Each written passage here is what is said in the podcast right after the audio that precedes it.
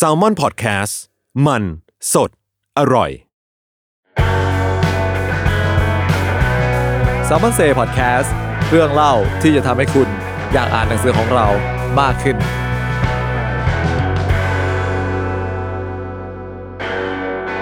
สวัสดีครับ ก็ยินดีต้อนรับทุกคนเข้าสู่รายการ s ซ m ม o n Say Podcast กันอีกครั้งหนึ่งนะครับผม ก็ครั้งนี้เราอยู่กันเป็น EP ที่ เท่าไหร่ไม่รู้แล้วนะครับผมจำไม่ได้เยอะจังสารภาพตามตรง โอเค อาจจะต้องขออภัยคุณผู้ฟังเอาไว้ก่อนแล้วสำหรับเทปนี้ เพราะว่าเป็นครั้งแรกที่รายการของเรานะครับผมต้องอัดจากที่บ้านครับก็คือแบบเป็นอ่า record from home นะครับผมคือด้วยสถานการณ์โรคระบาดในตอนนี้เนี่ย มันก็อย่างที่รู้ๆกันนะครับ ว่าหลายๆคนหรือว่าหลายๆออฟฟิศเนี่ยก็ไม่สามารถเข้าไปทำงานได้เนาะ ออฟฟิศเราก็ได้รับผลกระทบนั้นเช่นเดียวกันครับ ผมก็เลยจำเป็นที่จะต้องย้ายงานหลาย ๆ อย่างเนี่ยมาทำจากที่บ้านนะครับฉะนั้นแล้วเนี่ยคุณภาพเสียงหรือว่าหลาย ๆ อย่างเนี่ยอาจจะไม่ได้เทียบเท่ากับตอนที่อัดที่ห้องอัดนะครับ ผมก็ต้องขออภัยเอาไว้ตั้งแต่ต้นคลิปเลยนะครับ โอเคผมวันนี้ครับผมไม้จิรัชนะชัยครับ ผมแล้วก็ผมนะครับดีธีรพัฒน์เจนใจครับบรรณาธิการของสังบุกครับ ครับผมก็จะมาพักคุณผู้ฟังนะครับ ผมไปสัมผัสกับ ที่ของคนทำสารคดีในประเทศไทยนะครับ อ่านี่เกรินเกรินเอาไว้แบบใหญ่ๆเอาไว้ก่อนเลย ยิ่งใหญ่เปิดตัวใหญ่จังยิ่งยิ่งใหญ่เอาไว้ก่อนเลยครับ ก็พูดมาขนาดนี้แล้วนะครับ ผมเราก็คงจะมาคุยกับใครไม่ได้นะครับ นอกจากหนึ่งในนักเขียนที่อาจต้องเรียกได้ว่า ตอนนี้เนี่ย ผลงานของเธอเนี่ยค่อนข้างเป็นที่พูดถึงในโลกออนไลน์พอสมควรเลยนะครับ ผมก็วันนี้เราอยู่กันกับพี่อีฟปานิชโพสีวังชัยครับพี่สวัสดีครับ สวัสดีค่ะครับสวัสดีครับวันนี้ช่วงนี้ก็ work from home เหมือนกันหรือเปล่าครับพี่อีฟก็ work from home แต่ก็มีมีออกไปข้างนอกบ้างงานข่าวงานอะไรมันก็ออกไปเจอนิดนึง แต่ว่าโดยรวมก็ออฟฟิศก็คือ work from home ค่ะ ครับผมก็ค่อนข้างติดขัดมากกว่าช่วงเวลาที่แบบว่าทำงานเข้าออฟฟิศปกตินะครับ ใช่ใช่ก็ติดขัดเงาเงาๆนิดนึงอยู่ห้องบางทีก็คนทำสารคดีปะมันต้องแบบออกพื้นที่บ่อยๆ ใช่ใช่ใช่ค่ะ ยังดีว่าครับเพิ่งไปมาก่อนที่จะระบาดก็เลยได้งานล่าสุดมาก่อนหน้านี้ ตอนนี้ก็ไม่ได้ออกไปไหนไกลเลยค่ะ อืมครับผมก็แนะนำคุณผู้ฟังเพิ่มเติมสักนิดหนึ่งนะครับผมพี่อีฟปานิชโพสีวังชัยเนี่ยเพิ่งออกผลงานเล่มล่าสุด แล้วก็น่าจะเป็นหนังสือเล่มแรกหรือเปล่าครับพี่อีฟอ่าใช่ค่ะหนังสือเล่มแรกครับ กับสำนักพิมพ์เรานะครับ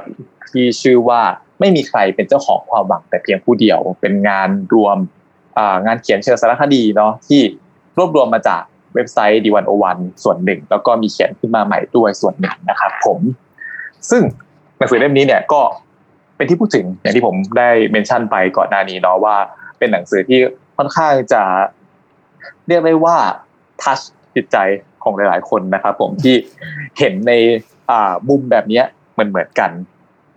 อยากให้พี่อีฟเล่าให้ฟังนิดนึงครับว่า ถ้าต้องอธิบายเกี่ยวกับตัวหนังสือเล่มนี้เนี่ย แบบคร่าวๆเนี่ยจะบอกว่ามันเป็นหนังสือเกี่ยวกับอะไรดีครับ ค่ะ ก็จริง ๆ ชื่อหนังสือมันก็บอกไว้แล้วเนาะจริง ๆ ก็ต้องให้เครดิตทางบกดีเนาะกับกับพี่กายนะคะที่ที่ตั้งชื่อได้ได้เฉียบคมมากเนาะก็คือไม่มีใครเป็นเจ้าของความหวังเพียงผู้เดียว คือมันมันก็พูดถึงเรื่องความหวังของคนแหละ คือคนแต่ละพื้นที่มันก็มีปัญหาแตกต่างกันมีวิถีชีวิตต่างกันอย่างนี้ใช่ไหมคะ แล้วแต่ละคนมันก็มีความหวังความฝันแตกต่างกันอะไรเงี้ยหนังสือเล่มนี้ก็คือการหยิบเอาเซี่ยวของความหวังของผู้คนน่ะมาเล่า ผ่านประสบการณ์ชีวิตผ่านพื้นที่ผ่านเหตุการณ์ต่างๆ อะไรประมาณเนี้ยค่ะจริงๆถ้าเราเสริมก็คือตัวชื่อหนังสือเนี่ยจะจะบอกว่าเป็นเป็นเรากับพี่กายคิดซะทีเดียวก็อาจจะไม่ใช่แต่ว่า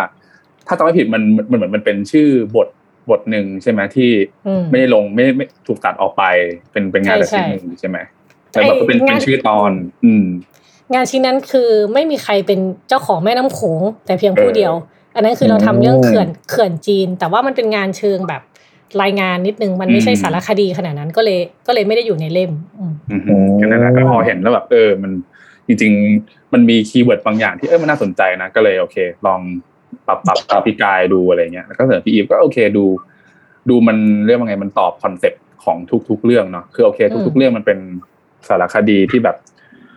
พูดถึงชีวิตคนแหละ แต่ว่าโดยรวมๆแล้วคือทุกคนอะแบบพยายาม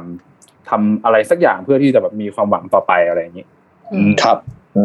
มก็คือว่ามันมันเป็นเหมือนแก่นกลางของเรื่องเล่าในเรื่องเนาะ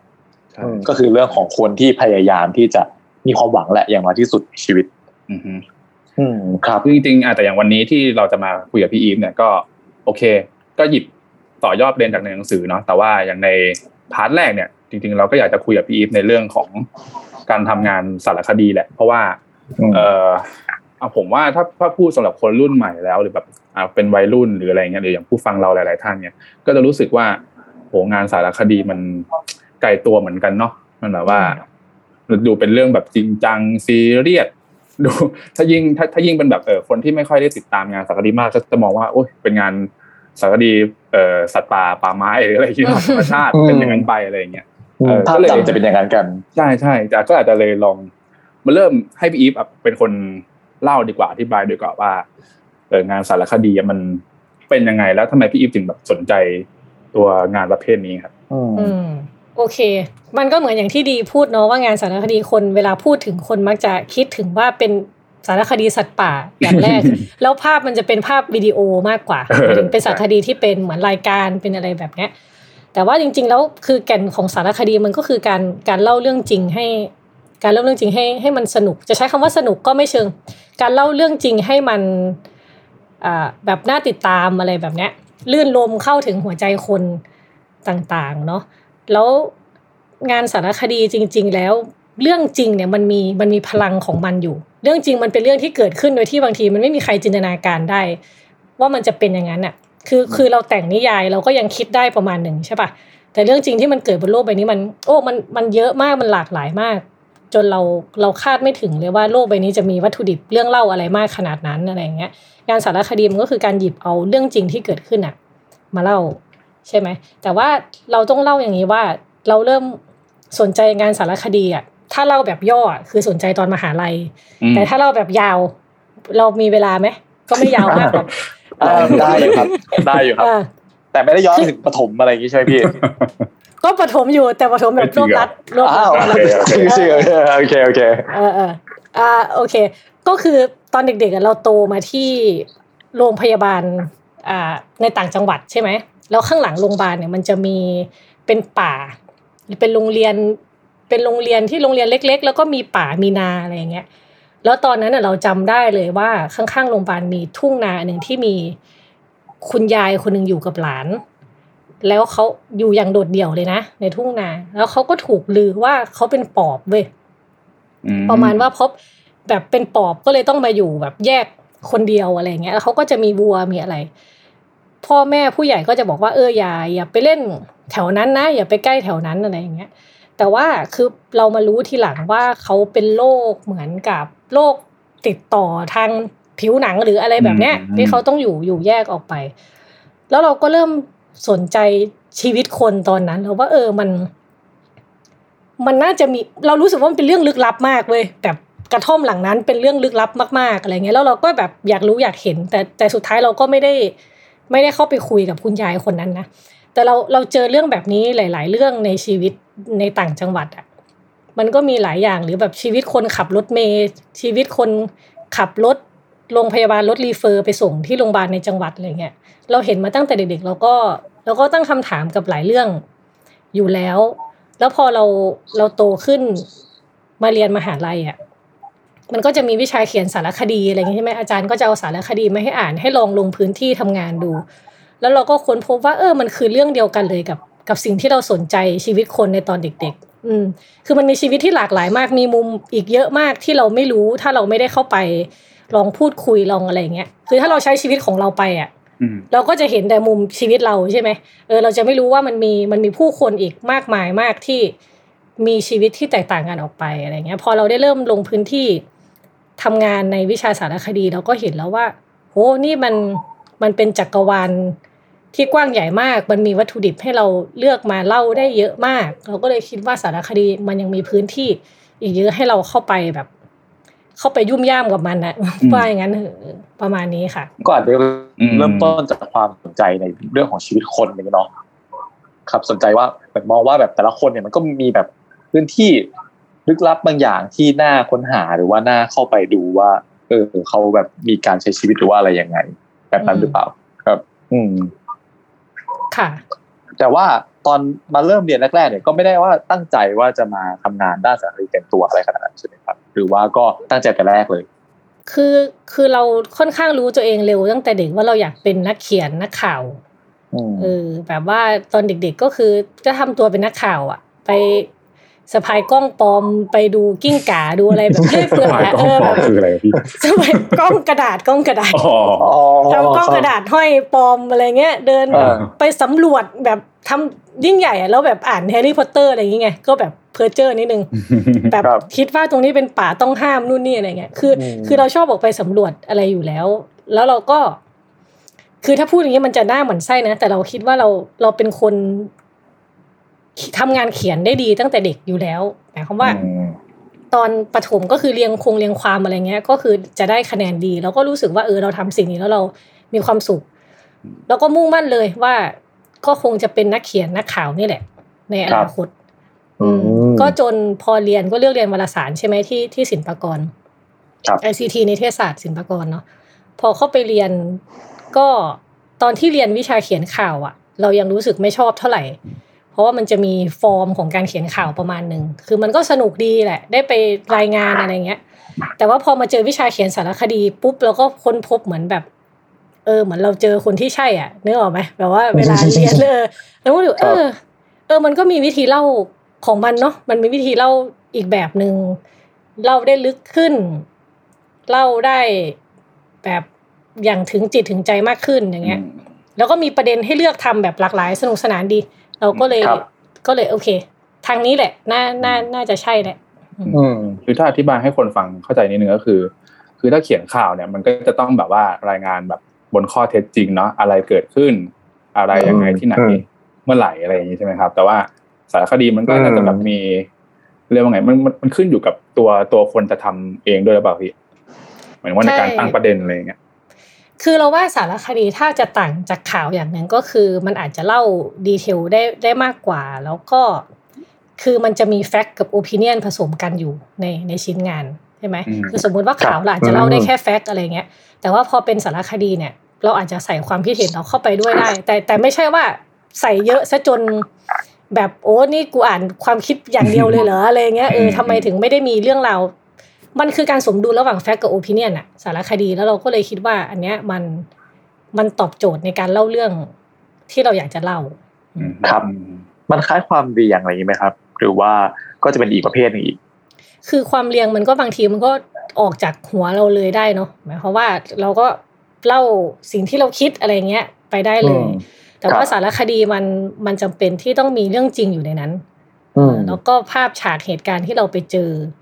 อยู่ในนั้นอะไรเงี้ยเราจะมาเล่าความคิดเราอย่างเดียวพ่นพ่นพ่นไปเรื่อยๆ มันก็มันก็จะไม่ใช่งานสารคดีแหละอืมครับผมอืมทีนี้อยากถามพี่อีฟเพิ่มเติมนิดนึงครับว่า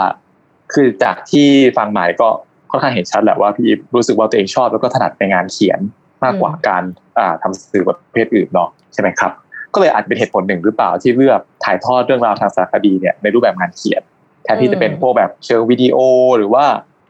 เชิงภาพถ่ายเหมือนกับที่เราจะเห็นได้เป็นส่วนมากเนาะในในวงการสารคดีไทยใช่ไหมครับอืมอันนี้ก็ด้วยเหตุผลหนึ่งว่าเราก็รู้สึกว่าเราเขียนได้ดีกว่า แต่ก็ไม่ใช่เราปฏิเสธงานวิดีโอเลยนะครับแต่ด้วยที่เรา มันต้องไปฝึกเยอะ คือเราอะเคยตั้งคำถามตอนเข้าปีหนึ่งใหม่ๆที่เพื่อนทุกคนต้องซื้อเลนส์กล้องแบบดีอืมๆเพื่อถ่ายรูปสวยๆเว้ยแล้วเราก็แบบว่าเป็นพวกแบบอันเนี้ย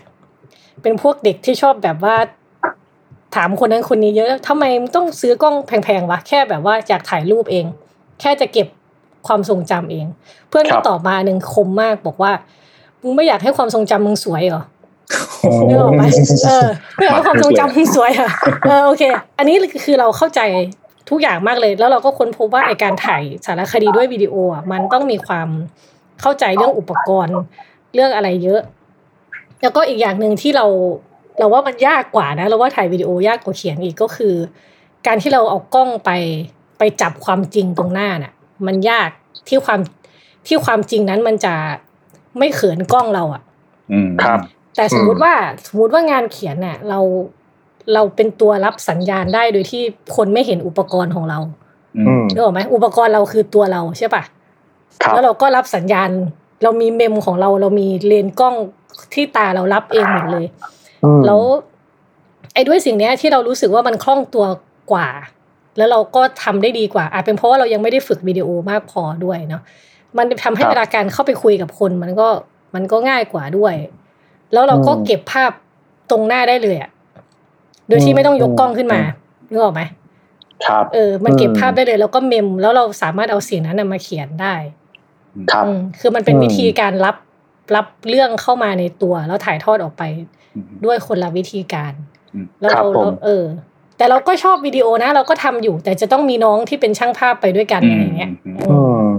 อันเนี้ยจริงๆอะเป็นเรื่องหนึ่งที่ผมสงสัยด้วยแหละ ระหว่างที่อ่านต้นฉบับไปด้วยเลยก็จะพบว่าพี่อีฟจะมี เอ่อบทสนทนาหรือไดอะล็อกบางอย่างที่ผมรู้สึกว่าพี่ไป ผมว่าพี่ไม่ได้แบบเปิดเครื่องแบบบันทึกเสียงอะอ่านึกออกไหมมันมันมันใช่พอเราอ่านปุ๊บเราจะเข้าใจว่า มันมันจะต่างจากบทสัมภาษณ์ที่เราอ่านแบบเปิดบทสัมภาษณ์หรือนักแสดงดาราอะไรเงี้ยคือเราเข้าใจว่าโอเคมันมีการอัดบันทึกคุยกันยาวๆเลยตั้งใจคุยเลยอะไรอย่างเงี้ยแต่กับบางเหตุการณ์หรือบางตัวละครในเรื่องเนี่ยผมรู้สึกว่าอันนี้แบบพี่จะไปตั้งใจอัดได้ยังไงนะหรืออะไรเออเออเออพี่เออพอจะเล่าสิ่งสิ่งนี้ได้ไหมว่าแบบมันต้องเก็บอะไรกันมายังไง อันนี้คือแบบว่าตลกมากเวลาไปคุยกับใครเสร็จอะคุยคุยอยู่เนี่ยต้องตั้งใจฟังมากเลยนะแล้วเราก็เขาก็ปล่อยประโยคเด็ดออกมาใช่ป่ะอืม แล้วถ้าเรากลัวลืมอะเราก็ต้องแอบเดินออกมาจดไว้ยแอบเดินเลยอะแอบเดินออกมาเช่นเอาพี่ยกตัวอย่าง เช่นตอนที่ไปสนามม้า นั่งคุยกับเซียนม้าเนี่ยนั่งอยู่ข้างกันอืมพี่ก็เป็นไม่ได้บอกว่าเรามาทำสารคดีอะไรก็มามานั่งบอกว่าเนี่ยจะเล่นม้าครั้งแรกนู่นนี่ให้เขาเล่ากติกาให้ฟังอืมครับพอเขาเล่าจบก็เลยอืมเดี๋ยวหนูไปซื้อตั๋วแป๊บพี่มันต้องซื้อตั๋วพนันอ่าอะอ่าอ่าอ่าไอตอนที่เดินไปซื้อตั๋วก็ไปจด ว่าเมื่อเมื่อกี้พูดอะไรกันบ้าง เพราะว่าคือจังจังหวะนั้นมันจะควักเครื่องอัดเสียงออกมามันก็ไม่ใช่แล้วแล้วมันแล้วจริง ๆ มัน มันอาจจะไม่ค่อยถูกต้องเท่าไหร่ด้วยที่เราไปอัดเสียงกับคนที่เขาไม่รู้ว่าเรากำลังอัดอยู่อะไรอย่างเงี้ยอืมเออ เราก็เลยจะใช้วิธีแบบนั้นมากกว่า ก็คือรีบเดินออกมาจดอืมมอันนี้จดจดบนบนโพยม้าเลยหรือเปล่าครับพี่ ก็ได้ได้หมดบางทีก็จดบนมือก็มีจดบนโพยมาก็มี แต่เราก็จะมีครับสมุดสมุดเล่มเล็กอืมๆที่เราจะพกไปด้วยตลอดอะไรอย่างเงี้ยอืมอืมจริงๆก็แล้วอยากรู้เลยว่าไอ้ไอ้พวกอย่างเงี้ย skill ทักษะอย่างเงี้ยคือผมรู้สึกว่าบางอารวมถึงทั้งการเก็บข้อมูลด้วยรวมถึงแบบการเข้าไปคุยกับคนแปลกหน้าหรือแบบสุ่มๆหรืออะไรอย่างเงี้ยอืมมันพี่ไปเอาทักษะนี้มาจากไหนหรือว่าแบบมันมีใครให้คำแนะนำสอนหรือไงไหมพี่อืม ก็ มันก็มีคือเราเป็นคนถ้าถ้าภาษาอีสานมันจะมีศัพท์คำว่าสัมมาแจ๊ะเลยสัมมาแจ๊ะเนี่ยมันจะคล้ายๆมันจะคล้ายๆจอแจ๊ะอ่าก็คือว่า เราจะคุยเรื่องที่ไม่จำเป็นน่ะกับอืมมันคือการฝึก small talk อะอ่าเจอแปลว่าคุยเรื่องที่มันไม่จำเป็นน่ะเข้าใจคำว่าคุยเรื่องที่ไม่จำเป็นอืมเช่นคือถ้าภาษาคนรุ่นใหม่เราจะเรียกว่าชิดแชทก็คือเออชิดแชทไปก่อนชิดแชทอ่าชิดแชทไปก่อนแชทอะไรอย่างเงี้ยอ่าก็คือ คือถ้าโดยปกติก็ก็ทำ แบบนั้นอยู่แล้วเว้ยแบบ เวลาไปกินร้านอาหารตามสั่งอะไรเงี้ย สมมุติวันนี้ว่ากับข้าวอร่อยมาก หาเรื่องสังเกตเล็กๆน้อยๆโอ้วันนี้ข้าวนุ่มกว่าปกติเลยคุยอ่าสมมติคุยกับป้าเจ้าของร้านครับแล้วเดี๋ยวเขาก็จะเล่าอะไรสักอย่างให้เราฟังเองอะไรเงี้ยอืมอืมคือคือเราว่ามันคือสกิลพวกนี้มันมันเป็นเรื่องฝึกได้นะ แต่ว่ามันก็ต้อง เป็นคนแบบกล้าคุยด้วยนิดนึง แต่ว่าเราอย่าไปมุ่งตรงอย่าแบบอย่าทำท่าตั้งใจมากเว้ยอืมอืมแบบตั้งใจเหมือนแบบกำลังจะสัมภาษณ์อะไรเงี้ยอ่าอ่าอ่าแล้วคนมันก็จะแบบถอยกรูดใช่ไหมมันก็ต้องคุยเหมือนเหมือนคุยกับป้ากับลุงทั่วไปนี่แหละอืมก็มันไม่ไม่งั้นมันก็จะไม่ต่างกับการที่เราเอากล้องไปตั้งไปจับเขาอะไรอย่างงี้ใช่ไหมใช่ใช่อืมอืมอืมอืมอืมอาจจะเรียกได้ว่าคีย์หนึ่งของการเป็นแบบนักสัมภาษณ์เนี่ยมันคือการคุยกับคนเป็นเนาะจะบอกว่าอย่างนั้นได้ไหมครับ ก็อาจจะใช่ค่ะ เออเรื่องคุยกับคนเป็นนี่ก็ก็มันมีประเด็นหนึ่งที่ที่เราคิดว่าน่าสนใจแล้วเราก็ค่อย ๆ เรียนรู้นะ จากการทำงาน คือเราก็ไม่ได้เป็นอืมเป็นผู้เชี่ยวชาญอะไรหรอก แต่ว่าเผื่อจะแลกเปลี่ยนได้ก็คือ คุยกับคนที่ไม่เหมือนกันก็มีวิธีคุยที่ต่างกันอืมเนาะหมายความว่าคือเราเราไม่ได้หมายความว่าคนไม่เท่ากัน ไม่ได้หมายความว่า เราจะปฏิบัติตัวกับคนรวยหรือคนจนต่างกันเนาะแต่ว่ามันมี มันมีวิธีการสื่อสารที่เหมาะกับ แต่ละอาชีพวิธีการอืมสื่อสารที่เหมาะกับแต่ละคน แต่ละฐานะอยู่ เออ แต่ แต่ไม่ใช่ว่าเราคุยกับคนรวยดีแล้วคุยกับคนจนไม่ดีนะ อันนี้คนละเรื่องว่ามันจะมีมันจะมีวิธีสื่อสารวิธีพูดวิธีการใช้คำหรือบางคำถาม เราอาจจะถามคำถามยากๆนี้กับนักวิชาการได้ใช่ไหมครับแต่ถ้าเราคุยกับชาวบ้าน คนทั่วไปเนี่ยที่เขาอาจจะไม่ได้ไปศึกษาเรื่องอะไรอย่างจริงจังอะไรเงี้ยเราก็ต้องมีวิธีการถามที่รู้ว่าถามแบบไหนแล้วเขาจะเข้าใจเรา ว่าเราอยากได้อะไรอะไรแบบเนี้ยอืมอืมครับอืมอืมค่ะนี่ก็เลยอยากถามต่อว่า พี่ว่าความท้าทายในการทำงานสารคดีแล้วกัน ในเอาแบบส่วนตัวก่อนแล้วกันว่าแบบอะไรมันเป็น เอ่ออุปสรรคหรือเป็นความยาก อืมมันก็ยากยากหมดยากหมดเลยอะ คือไองานสารคดีมันมันต้องลงลงแรงลงพื้นที่ใช่ไหม แล้วเราก็ต้องไปเจอกับสิ่งที่เราไม่รู้ว่าเราจะเจออะไรเลย คือมันเดาไม่ได้ว่าเราต้องเจออะไร อันนี้เราว่ามันก็ท้าทายอย่างหนึ่งครับท้าทายอย่างที่สองก็คือเราจะเล่าออกมายังไง ให้มันน่าติดตามอะ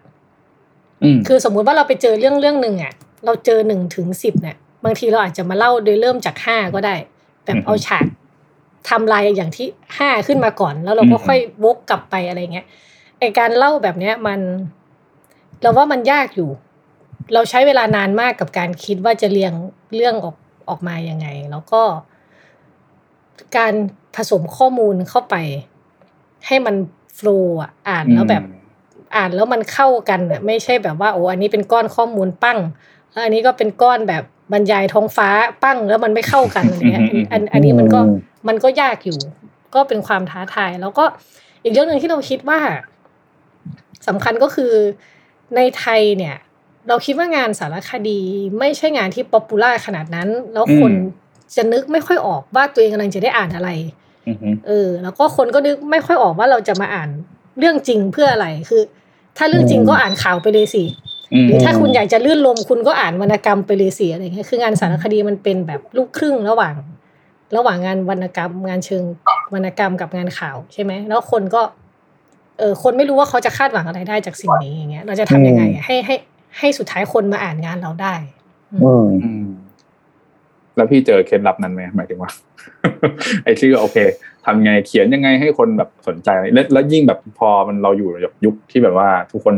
อ่านออนไลน์กันนะเนาะไม่ได้แบบว่าซื้อแมกกาซีนหรือ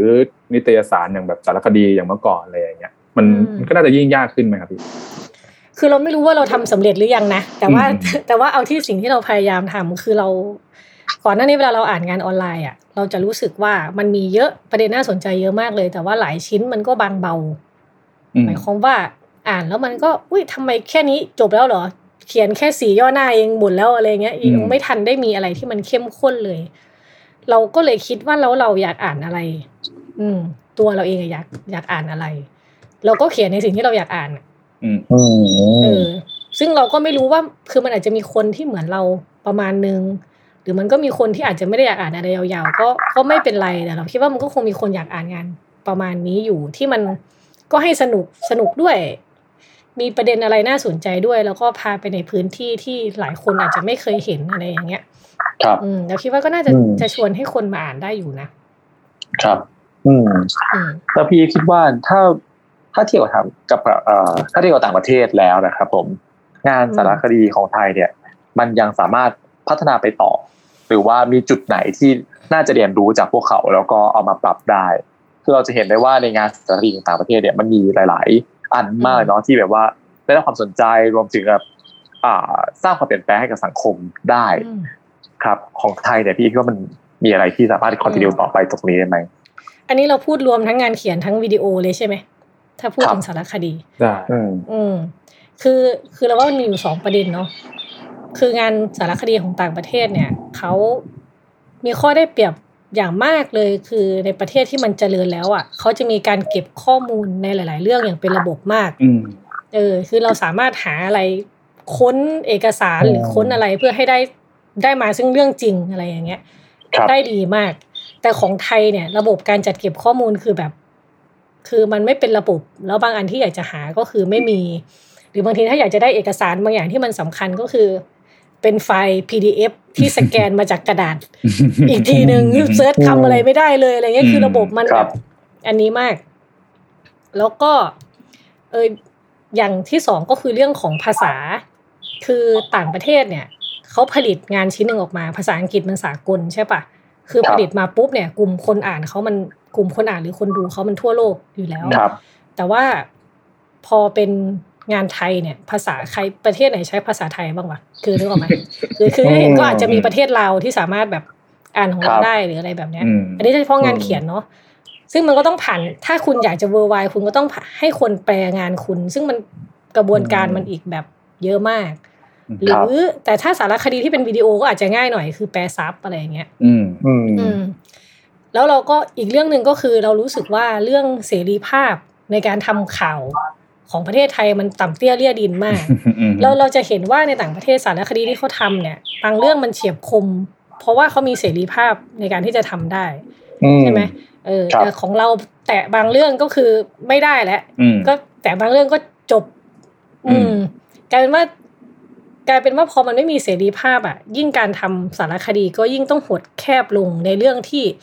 เขาอนุญาตให้เราพูดเท่านั้นอะไรอย่างเงี้ย อืมอืมแต่ถ้าจะทำเรื่องที่เขาไม่อนุญาตให้เราพูด มันก็จะต้องยากลำบากไปอีกหลายขั้น หรือต้องพยายามอืมหาเส้นไต่เส้นอะไรไปต่างอืมๆคือไม่สามารถพูดอะไรตรงๆได้อะไรอย่างเงี้ยอืมอืมอืมอืมแล้วพอมันเป็นแบบนี้เนาะทั้งเรื่องภาษาเรื่องเสรีภาพแล้วก็เรื่องข้อมูลน่ะ เราก็เลยคิดว่างานสารคดีในไทยมันเลย มันยังมีข้อจำกัดตรงนี้อยู่ทำให้คนทำงานอะทำงานยากมากอืม แล้วก็อีกอย่างหนึ่งมันต้องใช้เงินเนาะการทำสารคดีเนี่ย หมายความว่า เราลงพื้นที่ไปที่ไหนเนี่ย เราไม่แน่ใจว่าจะมีสักกี่สำนักข่าว คือสมัยก่อนมันช่วงรุ่งเรืองของสำนักข่าวเนี่ยเขาให้เงินนักข่าวไปต่างประเทศไปอะไรอย่างงี้ใช่ไหมแต่อืมสมัยนี้เราไม่แน่ใจว่า เออมันคือด้วยอาชีพนักข่าวในไทยเนี่ย มันก็ไม่ได้แบบเงินเดือนเยอะมากด้วย แล้วก็สำนักข่าวเองที่เกิด สำนักข่าวเล็กๆ ขึ้นมาเนี่ยก็ต้องพยายามหาโมเดลธุรกิจของตัวเองเพื่อให้อยู่รอดได้ใช่ไหมเออยิ่งเป็นแบบนั้นเนี่ยยิ่งไม่รู้ว่าแต่ละที่แบบมีเงินให้นักข่าวออกไปทำงานมากแค่ไหนอะไรแบบนี้ด้วยอะเออคือ มันก็หลายเรื่องแล้วว่าข้อจำกัดมันเยอะอืมอืมซึ่งอีกเรื่องหนึ่งผมว่าเอ่อก็น่าจะเกี่ยวกับพี่อีฟด้วยก็คือ เพราะว่าพี่พี่อีฟเนี่ยน่าจะเป็นหนึ่งในหนึ่งคนเลยแหละที่แบบเป็นคนอายุ ราวๆนี้เป็นคนรุ่นใหม่ที่แบบมาเขียนสารคดีอะไรเงี้ยผมรู้สึกว่าอืมเออไม่ไม่ค่อยเจอ เท่าไหร่หมายหมายถึงว่าในในโลกออนไลน์เราก็จะไม่ค่อยเห็นว่า มีงานสารคดีจากเอ่อคนรุ่นใหม่ หรือน้องๆหรืออะไรอย่างเงี้ยเท่าไหร่อะไรก็นี่ก็น่าจะมีผลด้วยพี่คือคือมันก็คงต่อยอดมาจากแบบว่าเขาไม่มีงบอะไรอย่างงี้ป่ะ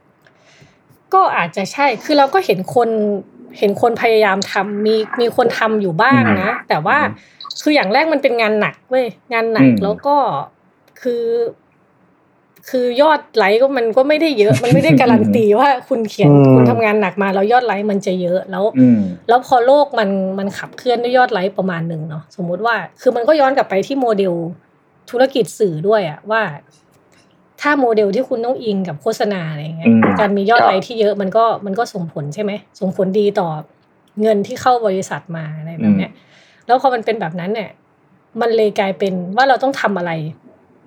เพื่อให้ได้ยอดไลค์เยอะ แล้วมันก็เลยจะเป๋เว้ยหมายความว่าเราเลยไม่รู้ว่าจริง ๆ เราอยากทำอะไรกันแน่อืมอืมเออ แล้วพอมันเป็นแบบเนี้ย มันเลยต้องแห่ไปทำเพื่อเพื่อยอดไลค์เยอะ ทั้งนี้เราไม่ได้เราไม่ได้ว่าใครนะในไอการอืมทำให้ยอดไลค์เยอะ มันก็มีธรรมชาติของมันที่ที่ก็โอเคอะไรเงี้ยแต่มันก็มีงานอีกแบบหนึ่งที่ไม่รู้ว่าเราจะยอมแลกไหมคือผลิตมันออกมาให้เกิดขึ้นมาบนโลกเนี่ยโดยที่มันอาจจะไม่ได้ยอดไลค์เยอะอะอืมฮึ เออ คือ คือพอเราว่ามันมีเรื่องแบบนี้ด้วย มันก็เลยอาจจะมีน้อยมั้งอืมอืมอีกนิดนึงเลยพี่ไหนๆพี่ก็เล่าเรื่องประมาณนี้แล้ว ก็เลยอยากรู้ว่า สมมุติว่าสักสักชิ้นหนึ่งของพี่อย่างเงี้ยอืมมันจะเฉลี่ยสักกี่วัน หรือแบบหมายถึงทำงานพี่เอตอนอทำงานอะหรือแบบเอาแบบนานที่สุดเท่าที่พี่เคยทำก็ได้ชิ้นหนึ่งเลยอย่างเงี้ยเอาตั้งอยาแต่กรู้กระบวนการแบบลงพื้นที่อะไรอย่างเงี้ยเลยเหรออ่าเออมันควรจะหรือตนัอบนเขียนแต่ตรงไหนอะ มันก็หลายแบบถ้านับลงพื้นที่บางชิ้นก็เป็นเดือนสองเดือนก็มีนะเดือนสองเดือนเลยเหรอแบบไปหลาย ๆ รอบอะไรอย่างเงี้ยอ่าฮะอืมหรือถ้าบางชิ้นที่มันก็รีบหน่อย ประเด็นที่มันเคอร์เรนต์หน่อยอะไรเงี้ย อย่างอย่างฮ่องกงถ้าเรานับเวลาที่ไปจนถึงกลับมาเขียนใช้เวลาแปดวันอ่าฮะเออ หมายความว่านี่ถือว่าก็เร็วไปแล้วเหรอเร็วแล้วเร็วแล้วนี่เร็วแล้วเออ คือเราก็ไปลงพื้นที่สามวันใช่ไหมเออ กลับมานั่งตกผลึกตัวเอง กลับมานั่งนวดขาตัวเองก่อนสักสองวัน เออ แล้วก็เริ่มหาข้อมูลนู่นนี่ว่าจะเพิ่มตรงไหนดีวางโครงแล้วก็เขียนจริง ๆอะคือเราเป็นคนเขียนหนังสือดาบเดียวเว้ยอืมหมายความว่าหมายความว่าเขียนทีเดียว เราเราไม่มีเขียนเว้นแล้วไปทำอย่างอื่นก่อนอ๋อเวลานั่งเขียนสมมุติว่า แต่แต่ละคนมันวิธีเขียนไม่เหมือนกันเนาะแต่สมมุติเราเขียนเราจะเขียนสารคดีชิ้นเนี้ยอืม เราให้ช่วงเวลาการเขียนเราสมมุติเช่น ให้มันเจ็ดชั่วโมงอืมแล้วก็เขียนเนี่ยเจ็ดชั่วโมง จนเสร็จต้นจนจบอืมโอ้อืมแบบแบบไม่ไปไหนๆก็เข้าห้องน้ำอะไรนิดนึงอยู่ แต่ก็จะอยู่กับมันอย่างนั้นจนเสร็จ ดังนั้นเวลาพูดว่าระยะเวลาการเขียนนะมันจะเหมือนสั้นอืมแต่ว่าก่อนหน้านั้นอะ เราจะแบบเราจะนั่งคิด แบบว่าทำอะไรก็จะคิดถึงงานว่าจะแบบเขียนอะไรยังไงดีอะไรอย่างเงี้ยอืมอืมเออ แล้วก็หาข้อมูลบ้างระหว่างนั้นนู่นนี่อืม แต่ตอนนั่งเขียนจริง ๆ ก็ประมาณหกถึงเจ็ดชั่วโมงต่อชิ้นนะอืมอืมอืมอืมอืมครับก็ถือว่าพอเป็นฟังางนก็ที่ดูเป็นเป็นเป็นงานอืมยากเหมือนกันนะหมายถึงว่าใช้ทั้งใช่เวลาแล้วก็ใช้ที่แบบว่า time มากลงลงพื้นที่เดือนสองเดือนอะเดือนสองเดือนสักเจ็ดแปดครั้งก็แบบค่าใช้จ่ายมันคงแบบเอาเรื่องอยู่เหมือนกันอืเนมอะแต่มันมันก็อาจจะไม่เดือนสองเดือนทุกทุกชิ้นหรอกเนาะอืมบางทีมันก็แบบประมาณหนึ่งแล้วเออแล้วเราจะพูด กว่าพูดต่อนิดนึงอืมเวลาทำสารคดีมันจะเหมือนเราทำกับข้าวเว้ยอืมแบบเราไปจ่ายตลาดมาใช่ไหมแบบไปลงพื้นที่ไปได้อะไรมา แล้วมันจะมีขั้นตอนที่เหนื่อยที่สุดคือตอนตอนเอาวัตถุดิบมาวาง ซึ่งก็คือการเช่นเวลาไปลงพื้นที่เราเราสัมภาษณ์มาหลายคนมาก รวมกับที่จดแยกใส่ตั๋วม้าแยกใส่มืออะไรบ้างก็ไม่รู้เออแบบอืมต้องต้องเอาไอ้ทั้งหมดเนี้ยมาวางรวมกันก่อนตรงหน้า แล้วก็ต้องเซิร์ชข้อมูลเพิ่มอีก ถ้าอันไหนต้องใช้เอกสารอะไรก็ต้องเอามาเพิ่มอีก แล้วก็มาวางกอง แล้วก็นั่งมองมันว่าแบบเชื่อจะทำยังไงกับกับมันดีวะอืมอืมขั้นขั้นตอนนี้เราว่า ขั้นตอนนี้เราว่าเหนื่อยที่สุด แล้วก็ยากที่สุด เพราะว่าข้อมูลมันไม่มันคนละประเภทกันเลยใช่ไหมข้อมูลอันนี้เป็นเสียงจากคน ข้อมูลหนึงเป็นเอกสารอืมข้อมูลอันหนึงคือแบบ อะไรก็ไม่รู้แล้วบางที ถ้าเราอยากให้งานเรามันมีแบบมีรสชาติมีเสน่ห์หน่อยเนี่ย เราต้องรู้จักชื่อต้นไม้ เราต้องรู้จักชื่อแม่น้ำเราต้องเข้าใจฤดูกาลเราต้องอืมเข้าใจว่าเฟิร์นลามอสที่เราเห็นอยู่ตรงหน้าไม่คือพันธุ์อะไรวะอะไรแบบอืนี้มอืมอืมเออคือคือมันจะมีเรื่องพวกนั้นด้วยอะไรแบบเนี้ย มันก็ต้องหาข้อมูลเยอะมาก ก็จน นั่นแหละ จนจนออกมาได้เป็นงานเขียนชิ้นหนึ่งครับ อืมอืมฟังดูแล้วก็เป็นกระบวนการที่แบบว่าทั้งหนักเหนื่อยแล้วก็ อย่างที่พี่อีฟพูดว่าหลายๆครั้งเนี่ยมันก็ไม่ได้ดีเทิร์นกลับมาในแง่ทั้งของตัวเรื่องรายได้ รวมถึงความนิยมอะไรขนาดนั้นด้วยใช่ไหมครับ แล้วอย่างนี้แล้วเนี่ยพี่อีฟคิดว่าเป้าหมายในการทำงานเขียนเชิงสารคดีของตัวเองเนี่ย มันคืออะไรครับ อืม ก็มันก็เรียบง่ายมากเนาะเขียนการเขียนก็คือการเล่าเรื่องให้มันออกมาให้คนได้เห็นว่ามันมีเรื่องพวกนี้อยู่บนโลกครับเนาะ เราก็อยากเล่าเรื่องไปเรื่อยๆว่ะจริง ๆ จริง ๆ ที่เราทำก็ไม่ได้ทำเพื่อแบบ โอ้ยฉันเขียนหนังสือเพื่อสังคมอะไรขนาดนั้นนะแต่ตัวอืมเราเองก็ก็มีความสุขด้วยในในความหมายว่าเราได้ออกไปเที่ยวอืมไปไปเจอผู้คน แล้วก็ตอนที่เขียนหนังสือมันก็เป็นช่วงเวลาที่ที่มีความสุขมากของเราเนาะครับเออคือเราคือเราคิดว่าเราสามารถสมดุลทั้งสองอย่างนี้ได้ ถ้าบอกว่าเป้าหมายของการเขียนสารคดีคืออะไร คือถ้าพูดในแง่เชิงปัจเจกของเราเองก็ มันก็เป็นงานที่มีความสุขอะครับ เออสำหรับเราอะแล้วเราก็อืมแบบ เออ มันได้ทำงานที่เรามีความสุขที่เราแบบโอ้คิด บางทีเราคิดประโยคนี้ออกนี่เรามีความสุขไปทั้งวันเลยนะแบบอืมบางประโยคที่มันหุยเฉียบจริง ๆ เลยว่ะยิบอะไรเงี้ยคุยคุยกับตัวเองเอออันนี้คือมีมีความสุขกับตัวเองเนาะครับ อย่างที่สองคือถ้าเราได้เล่าเรื่องอะไรออกมาให้ให้สังคมอะคือเราเรามีสิทธิ์ ที่จะเขียนเล่าออกมา เราเป็นสื่อมวลชนเราเป็นนักเขียนน่ะมันมันจะมีสักกี่อาชีพที่มันได้สามารถเล่าเรื่องของผู้คนออกมาให้คนอื่นได้ยินอะไรแบบเนี้ยเออเราคิดครับว่ามันก็คงจะมีประโยชน์อะไรกับสังคมไม่มากก็น้อยเนาะคือมันอืมอาจจะไม่ได้กระเทือนเรือนลั่นสั่นโครงสร้างสังคมได้ขนาดนั้น แต่ว่าอย่างน้อยมันสั่นอยู่ในหัวใจคนคนอ่านทักสองสามคนหรือมันทำมันทำให้อะถ้ามีคนทำงาน ในระบบสักคนมาอ่าน แล้วก็รู้สึกว่าเอ้ยสิ่งนี้มันต้องเปลี่ยนแปลงว่ะครับ หรืออะไรแบบนี้ได้อะ เรา